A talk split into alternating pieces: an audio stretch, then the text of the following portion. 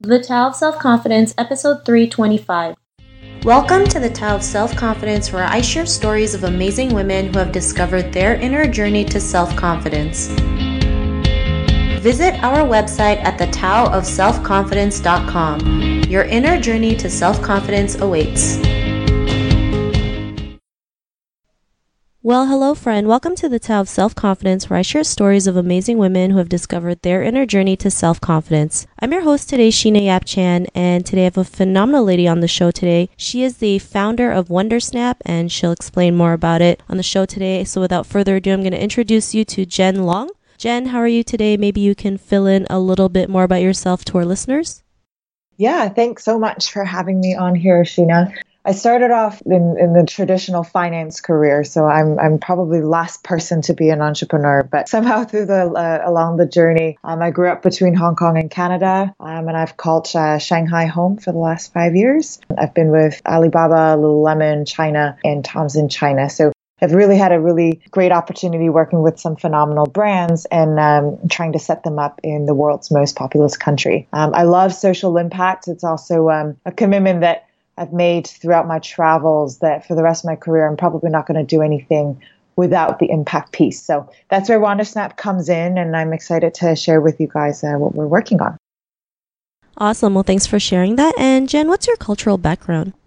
Yeah, I am uh, typically confused when I'm asked that question. So I was born to Shanghainese father, and my mom was Hong Kong and Canadian, and she, she grew up on both sides of the Pacific Ocean.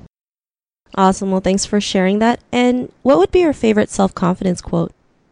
I think it's more confidence is within. It's not something that, I, at least I'm a believer, you don't go out to seek confidence. It's more that you gather enough data points. It's like a soup. At some point, you brew it long enough the confidence just bubbles up. So um, maybe that's a bit controversial, but I don't really read confidence books or self help books. I think it really comes from within as long as you gather enough data points to let that soup brew. Thanks for sharing that. And, you know, I think it's great that you mentioned confidence is within because a lot of people feel like they don't have that confidence, not realizing it's mm. inside them. And like you said, it's mm. just like brewing like soup, right? You just have to bring it out of you and you know there's different ways of bringing that out so you know i really like that you mentioned that because i really like focusing confidence on more like an inner strength versus like confidence that's seen mm. on the mm. outside. I mean, once you mm. work from the inside, then everything else will, will come out. So, love that quote that you mentioned. And what would be your definition of self confidence? Related to the fact that it's from within, um, I think it's just a sense of fulfillment, a fulfillment with yourself. Um, confidence for me, it's not so much about showing up a certain way or saying things a certain way, because all of those are external driven. All of those measure up to somebody else's expectations. So confidence, true confidence at least, if it genuinely brews within, then it's just an utter fulfillment and, and satisfaction with whom you are, what you embody, and it's a self evaluation more than it is measuring up um, externally. That's a great definition that you mentioned, especially, you know, being an Asian woman, we're so great at comparing ourselves mm-hmm. to others. I mean, that's where, you know, our, our, struggles are most of the time because we feel like, you know, we have to be, we have to live up to someone else's expectations, which, re- which really, you know, gives us that, that struggle of like, why can't be, why can't I be that other person or why am I not good enough, right? Not realizing yeah. it's just, it's just, you know, doing something that's better than before, right? And that's that's all yeah. that matters. So I really like that you mentioned that. And you know, Jen, what was your life like before your discovery of self confidence? I guess to backtrack a little bit too, I can I can only imagine that what we're talking about just sounds so cliche that if someone doesn't feel confident, what we're saying is just be or find it from within. I, I understand that, and I think you know, uh, for me at least, I, I gathered the data points off of my travels and off of being on the road and being uncomfortable, uh, whether that's in North Korea or being by myself in Morocco. Just for me was finding those data points where I was truly out of my comfort zone and then in my journey to confront that discomfort. I grow a little bit confident. I grow a little bit more self secure. I grow a little bit more content with whom I am. And I, I really like when my mentor kind of put this analogy to me. And what she said was, you know, your 20s or at least the first decade of your professional life, so much of that is actually just about collecting dots.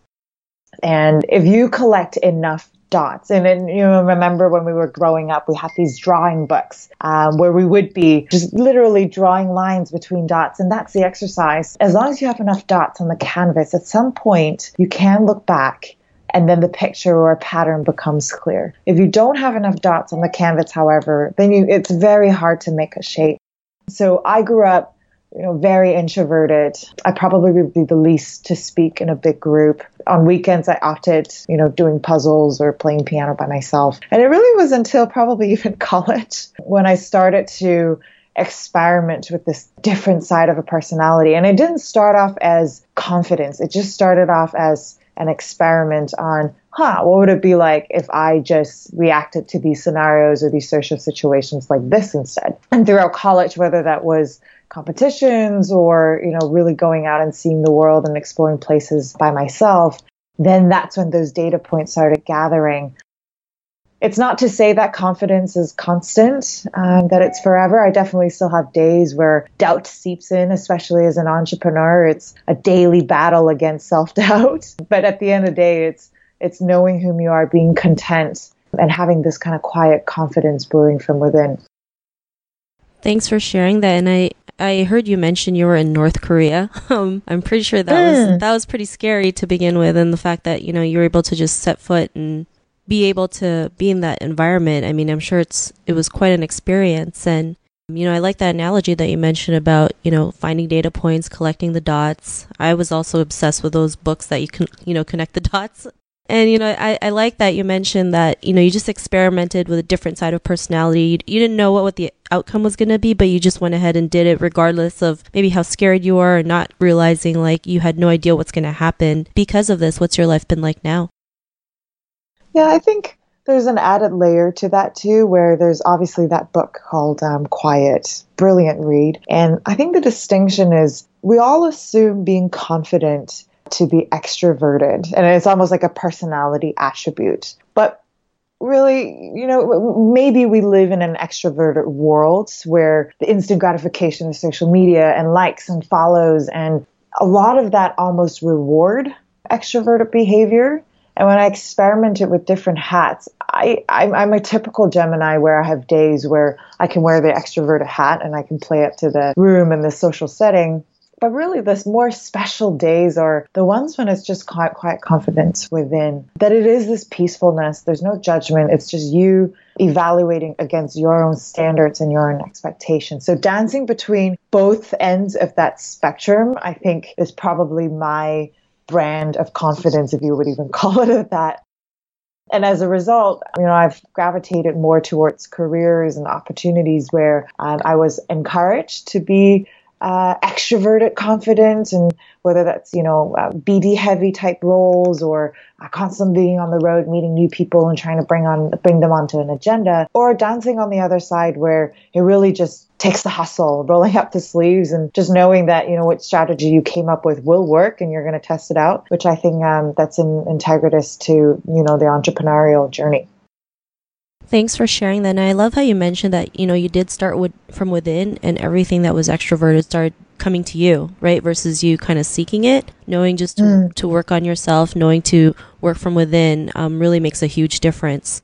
Mm-hmm. And and I think that's a great lesson to learn because a lot of people a lot of people feel like like you mentioned right they see things on Instagram and Facebook and they see like mm. a million likes and they're like why can't I get that right what's wrong mm. with me and it has you know it's not measured by maybe the number of likes or the number of followers it's just you know, how you are the day before and the day now and what the difference was. And, you know, everything else will fall into place. So, you know, really, I really thank you for um, sharing that. And, you know, to the woman who's listening to your episode, she may be in her own journey of self confidence. What would be that one tip you would give to her?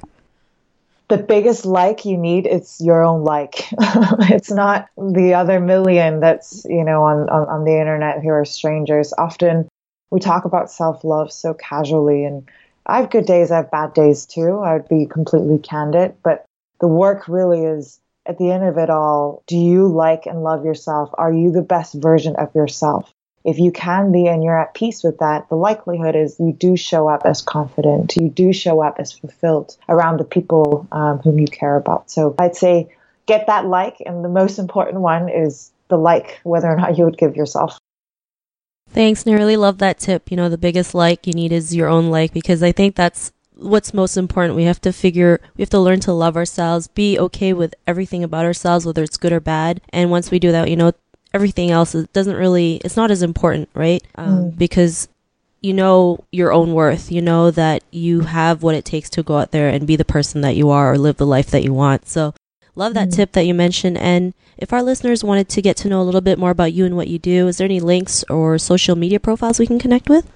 Yeah, so I um, I'm personally on um, Instagram. You can find me on uh, Long Story Short, and that's long with two O's. And then as well, um, WandrSnap, our venture, uh, that's spelled W A N D R SNAP is also on uh, Facebook and Instagram. And a little shout out for it. It's it's our intent is for it to be uh, Asia's Airbnb for photography. So for all of you who love traveling and adventuring in order to seek your inner self and build confidence, uh, we'd love to be able to capture your next vacation and we use part proceeds to teach low opportunity youth how to take photos so then they too can create art for a living. Um, and one of the things that actually has been the most um, rewarding about the whole experience has been when we teach these youth photography on the surface, it seems like technique, it seems like editing and just fundamentals to how you would frame a photo. But really, the power is you see the glimmer in their eye, and all of a sudden they can create.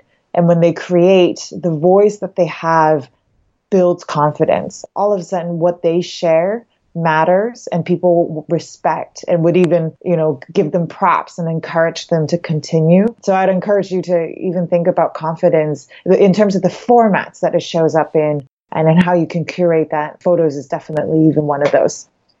Thanks for sharing that. And to our listeners, if you want to connect with Jen, you can also head on over to the taoofselfconfidence.com and search for Jen's name. Her show notes will pop up along with everything else we talked about. And I really just want to thank Jen for taking the time to share her story with us. So thank you so much. Thank you so much, Sheena, for setting this up. I really appreciate it. Not a problem. It was an honor having you on the show. And to our listeners, be on the lookout for another new episode of another amazing woman's journey to self confidence. And we'll talk to you soon. Bye for now. Thank you for tuning in to another amazing episode of the Tao of Self Confidence. Want to learn how you can use podcasting to market your business? Download your free report by visiting our website at thetaoofselfconfidence.com. Your inner journey to self confidence awaits.